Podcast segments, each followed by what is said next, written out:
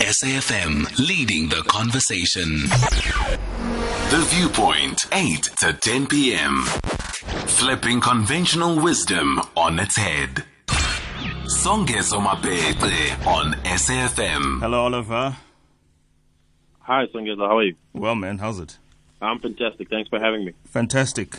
I've given you five topics. Pick one, go to town. Ace Uh, Magashule, budget speech, Zuma Cele meeting, what's happening at Nkandla.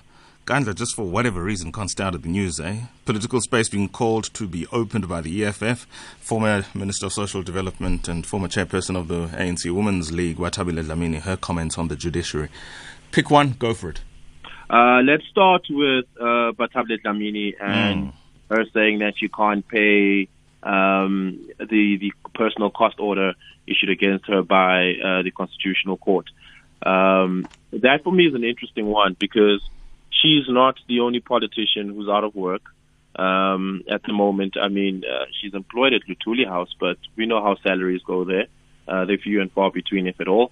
Um, and here it is. And so, so now the question is, what what do we do about a delinquent minister, so to speak, who has who has to take personal accountability through the form of a cost order uh, for decisions and actions they made inside the office they held? Um, and to that extent, I think we're finding ourselves in a crisis because she's not the only politician, so to speak, facing cost order. Um, as we know currently, our public protector, who by no definition of a politician is a politician, but is facing two different uh, personal cost orders. Um, it's it's it's a wonder to me that she has any salary left at the end of the day, and she's currently on leave. And I think um, I want to highlight the words of Justice Chris Jafta, who in the Constitutional Court said uh, in the last application of cost orders against the public protector, said that he's worried about the direction that the courts are taking when it comes to uh, uh, awarding cost orders for or against uh, a certain uh, character. He's worried about it because it seems that the judiciary is starting to think that any punitive measure against um, a person making irrational decisions is a uh, is, um, is is is cost orders, and that it's unsustainable. And I want to echo that that same sentiment tonight. And I want to say that it is incredibly unstable, uh, unsustainable. Bathabile Dlamini's case is about three years old um, at the moment since that, that judgment was handed down in 2018. We're in 2021. That would make it three years at some point this year. Um, and and this matter is coming up now. And and, and I wonder if this uh, will become a rallying point for her as a politician to start, you know, um, on, on, on the political implication of it, to start doing like what Jacob Zuma Foundation did, which is to raise funds to fund these legal costs. Um, and, and, you know, the king in, in, in KwaZulu Natal did the same, raise funds for legal costs, uh, when he was defending the, um, the land trust, uh, so to speak. And that could give Bathabile Dlamini real political power because it becomes a rallying point. Um, and that leads me to the Ace Magashule corruption trial. What happened in Bloemfontein last Before we week- go there, I just want to engage that point in relation to the concern you echo of Justice Jafta. One, no court will ever find what it has not been requested to find. There's clearly a constituency in the public administration that is sick and tired of principals not doing what principals are mandated to do, a lot of which, or, or a lot of that mandate is a constitutional obligation. The courts, granted, they are empowered to make an order that is just and equitable, and they have wide powers to to the extent that they feel appropriate make an order, but that power is somewhat undergirded by the fact that parties submit arguments which prevail or do not. In instances where a costs order is found against an errant politician, as Bathabile Dlamini has been shown to be not once, not twice, more than that, why should the court be the one brought into the fray on the basis of that concern, as opposed to us being worried that the courts are being forced to go that route because, in the first place, we don't have a public service that owes its fidelity truly to the Constitution and behaves accordingly. Uh, look, just because uh, an application for a court order uh, for a personal cost order is there doesn't mean the court has to grant it. Um, that's the first. The second is um, at the time. I think time and context matters uh, at the time, and, and, and you're you're obviously uh, better able to rationalize this. Uh, courts take into consideration affordability when it hands down a cost order. At the time, Bathabile Dlamini had a two million rand salary a year, more than that, um, and the court calculated this woman can afford it, right? She's got a job. She, this is how much she earns.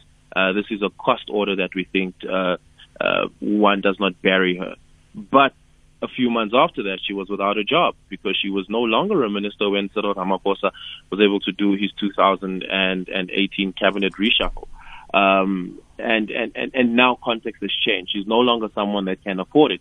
Another politician that is um, uh, that is out of work, for instance, uh, that had cost order application against him, but luckily won that um, was Malusi Gigaba, and that was outside um, him uh, him being out of uh, out of work, and that would have been the the Fireblade case with the Oppenheimers, for instance. Um, and so I think uh, in that instance, we we can then come to a conclusion that uh, personal cost orders against political principles is not sustainable if we're going to assume that they wasted the court's time. They did not respect the court. They did not respect judi- the judiciary or they acted in complete bad faith. Um, there must be something, um, I think, more, um, uh, you know, impactful that can be done to change that behavior. If it is the case that we want to change that attitude and behavior and perhaps even mitigate that from happening further into the future. And I just don't think this is an example thereof. It creates the impression that something is being done that the judiciary is acting, but if, if, if nothing materially changes, then uh, we might have to reconsider the, the course of action. I have more to say on that, but you wanted to speak about ACE? Right. And so politically, um, court cases uh, in South Africa, and I guess we can add to that list commission appearances, becomes a rallying point, right? Uh, we've seen, for instance, in 2019, uh, Jacob Zuma outside the Pietermaritzburg High Court in his arms deal case, uh, having thousands of people and him speaking uh, for an hour through a megaphone, um, and and was able to uh, punt his political positioning.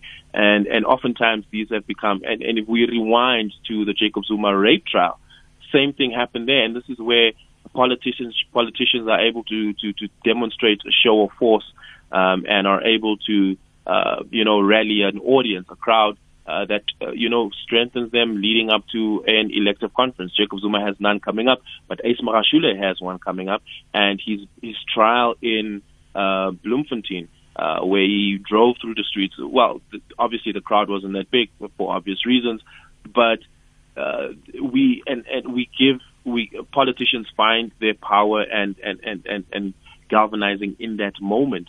And we as the media might have to reconsider how we, uh, uh, you know, we broadcast and cover these stories because we may be uh, amplifying whoever's power it is at the time unduly so uh, by focusing on the spectacle and not on the substance. Um, and I think that's what's happening with Ace Magashule in, in, in that particular trial on a political level, right? Um, one, he's not the only ANC leader um, facing uh, adversarial uh, court processes. For instance, uh, in May this year, our minister, our deputy president, DD Mabuza, uh, will be going up against Fred Daniels uh, in, in, in, in their court case uh, based on decisions that DD Mabuza made at the time he was the premier of Mpumalanga. That too will become a rallying point for DD Mabuza uh, and whatever uh, political aspirations he has.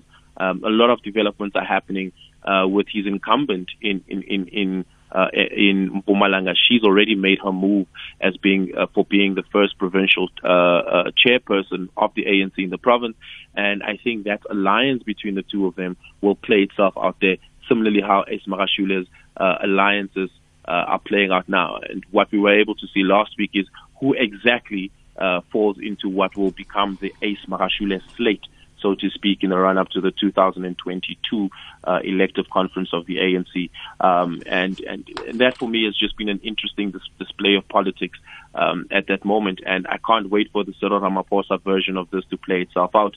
Uh, what do you mean by the Cyril Ramaphosa version?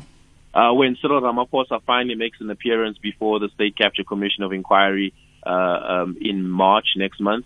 Um, and when he finally makes an appearance before the ANC Integrity Commission after his um, a CR17 case has been settled Yes. uh, in the court. And so, again, we will see then who falls into what slate. And I think uh, anyone watching this play out at the moment, watch for who says what around the time because it gives you an indication about where and how the ANC is busy dividing itself. The division is not a once-off static one; it's an ongoing division, um, and and and this, this, these are the moments where we get to see that develop, um, and it gives us an idea about our politics coming in the next couple of years. I'm going to ask this question, mull over it. After the break, we engage it. You've mentioned the current president. You've mentioned the current deputy president. We have spoken about a former president. We've spoken about a former minister and a former leader of the ANC Women's League. We've spoken about a former premier and the current member, I mean, the current secretary general of the ANC. You've given us six personalities, six senior personalities at a party level and at state level, at least a couple of former. What does not change is this is not how we should be talking about our leaders. This is not the context in which our leaders' names should be engaged. Absolutely. Appearing before courts, having to answer questions about, first of all, their integrity, their work, and service, service to the people.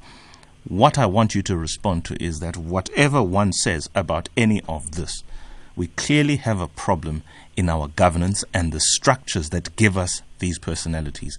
I want you to tackle that after the break. Mr. Oliver Dickson, independent political analyst, after the break. SMS SAFM now on 41391. The Viewpoint, 8 to 10 p.m. Flipping conventional wisdom on its head. Songezo Mapete on SAFM. We're taking your calls on Johannesburg 482 1510. Johannesburg 482 1510. We're talking all things politics for the most part. Ace Magashule, Zuma, Dlamini, Ramaphosa, Mabuza.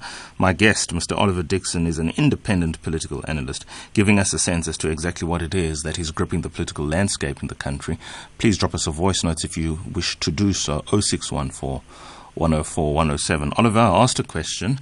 Our governance, the structures, the systems, the people we get, and the kind of controversies, if I can call it that, they just get themselves embroiled in time after time. What does it say about the body polity of the country?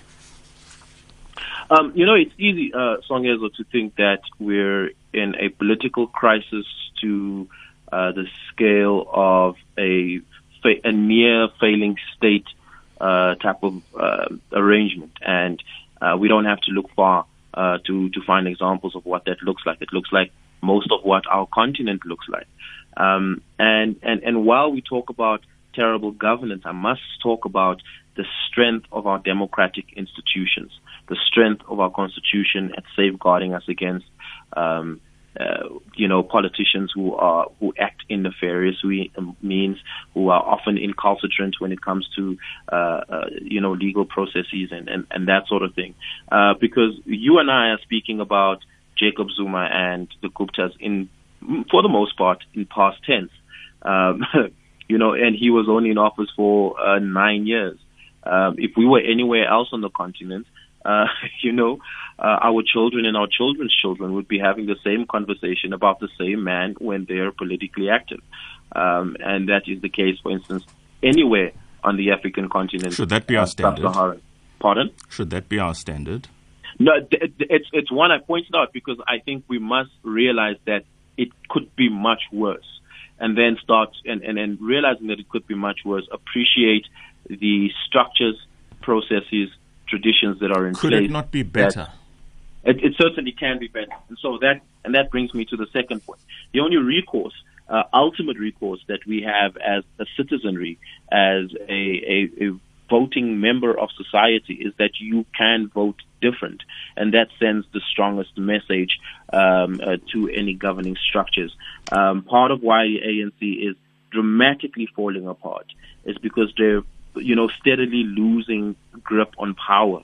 Um, and and we've seen this, for instance, in, in the local in the last uh, local government election, and we will see a lot more of that in this local government election. We saw that in the last national election, where uh, they're dipping closer and closer to the 50% mark, and you know, one or two terms from now might dip uh, below it, where where they would have completely lost power. And so it can only get better if we uh, decisively one vote against the ANC or demand. And I think as a country we've demonstrated our ability to demand for real actionable accountability to, to, to be taken. Um, and it may not always be complete, but it certainly gets us closer to the mark. I am from the fees must fall generation, and I think that for me is an incredible example of, of what protest culture in this country is capable uh, of achieving. So, as a citizenry, let's not forget the power we have through that, uh, through one being able to just demand on the streets with our voices uh, accountability and, and action, but also do that through the ballot box. But secondly, and most importantly, we must uh, uh, not let uh, our politicians get away with not answering uh, the hard questions. Um, it, it's often very difficult to get a hold of them when they have hard questions to answer, but we must demand that okay. uh, of them because this is a trajectory that I think South Africa uh, is going to go f- for the next few years, and that could put our democracy in danger. Let's engage the listeners. Your thoughts on what Mr. Dickson has said. Let's take a voice note first, and then we will go to the caller. So far, Sakile calling us from Durban. Again, Johannesburg, 482 1510. Get your calls in, please. Hashtag the viewpoint at 106.7 FM in Utrecht, KZN. This is also too deep. Uh, I'd like to comment about Ace Magashule's case. You see, once our politicians, their cases are postponed too far, you must know those cases, they are no longer exist in our eyes. They are going to vanish. August is too far, so obvious. Ace Magashule, nobody will be talking about that case. They will forget people of South Africa, then it would be free. Sakilen in Durban, good evening. Uh, good evening, Somezo and your guest.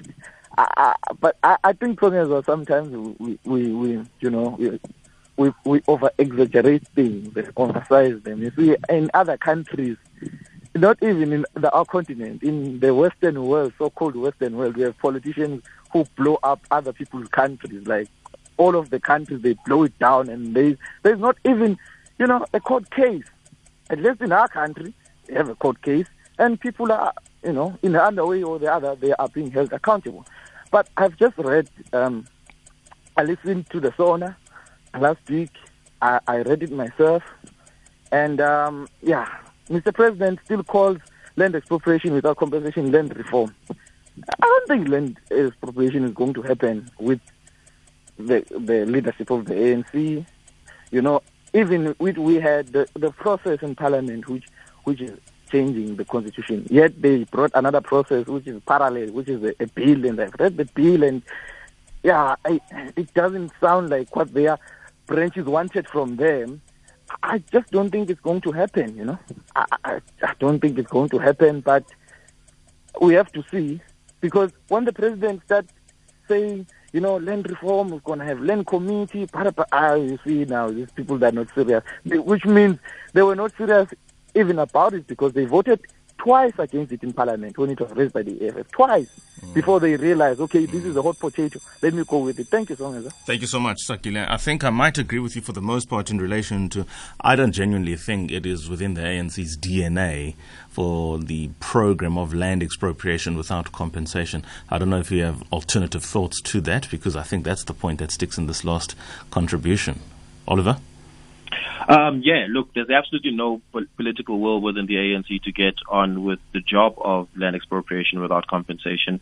Um, I think uh, at the time, it, at the height of the airtime of that conversation, the ANC engaged with it uh, because of political expediency. Yeah, sure, uh, it is it is captured and documented in its uh, conference resolutions, um, and it is now a policy of the party. Uh, but uh, the extent and level to which um, a- action was taken on it, and if we look back and and and say and try to point out uh, what has been done as far as uh, getting the work done uh, concerned, very little we can point. I mean, just uh, just in 2019, um, Cedric Frolick, who was the chairperson of the ad hoc uh, portfolio committee, had to step down from that portfolio committee on land expropriation without compensation because he, he uh, was found with his hand in the cookie jar. Um, and so pointed out by Angelo Agrizzi before the uh, Zondo Commission, uh, having uh, you know benefited uh, personally and directly from Bosasa. Vincent um, Smith, same thing. Uh, Vincent Smith, my, my apologies, not not Cedric Frolick, um, uh, and and so uh, to that extent, it, it, it just it just shows you, and and and the process through which he was then uh, replaced was one that was so sloppishly handled by uh, the ANC chief whip at the at the time and uh, the ANC caucus leader at the time that it begs the question whether the ANC at all takes serious uh, the parliamentary process around this lawmaking journey. Um, and uh, if, if, we're being honest, there's really only one political party that truly has uh, the political will for this in Parliament, and it's the EFF. Um, and in, in a multi-parliamentary democracy, um, you know, one in uh, tens of political parties, um, you know, is often not enough uh, to make it. No, you're right. You're right. Let me just quickly take a couple of calls because they have come through. Sheriff in Pretoria and Don in Klipspruit. Sheriff, go for it. Uh, good evening, So, and uh, good evening to your guests as well. Um, just a quick one. This past weekend, there's a statement that is being associated to the former president that uh, the laws of this country are not strong enough, are not biting those who are involved in corrupt activities, and and therefore that's why they are thriving. I'm just wondering what is the what the thinking of your guest there. Does he agree with that statement? And what is it that we can do to improve these laws if they're not biting enough? Thank you. Beautiful. Thank you very, very much. Thank you very much. Let's go to Don in Klipspruit. Don in Klipspruit. Hello. Indeed, Donny. Hello. Let's move on. Your final comments, Oliver. Um, yeah, very, very uh, important uh, question there by uh, the voice note we had just listened to before um, Don went radio silent on us there. Um, and, and, and I do think that, um, you know, oftentimes in, in, in, in our conversation, we forget that we can walk and chew gum at the same time, and we narrowly focus on single issues uh, and don't want to point out the shortcomings of both or all sides in a political matter. And so, it is definitely the case that Jacob Zuma is being incalcitrant and that his statement needs to be taken very serious uh, for what it means for what we do as far as accountability is concerned in this country. But we also need to take serious that the things Jacob Zuma says about um, uh, Raymond Zondo are things not to be taken lightly because it really does uh, call into question the uh, complete integrity of Raymond Zondo not being entirely forthcoming, for instance, um, in in that recusal application uh, that he turned down that is now before uh, the High Court. Um, and if, that is the case, and potentially this is going to be our next uh, Chief Justice, you know, um, and and and if if, if if it is the case that he's not completely forthcoming about it, that um, Jacob Zuma said things that uh, Zondo did not take serious or did not want to take serious that are material to their relationship uh, and what happens before the Commission of Inquiry, then we have hard questions to ask Zondo as well. Um, and he should answer it, and we should demand those from him. Just because uh, we, we're more pissed off at Jacob Zuma's incalcitrant behavior doesn't mean that we must uh, let slip and let slide uh, Zondo's own shortcomings in this matter. Yeah, for sure. The price for freedom Archbishop Desmond Tutu once said, is eternal vigilance, especially against state actors. Oliver, thank you for your time. Thanks for your thoughts. Thanks for your perspectives. It's a pleasure. Thanks for having me. Hashtag Weekend Wrap. That was it. Mr. Oliver Dickson, independent political analyst, is out.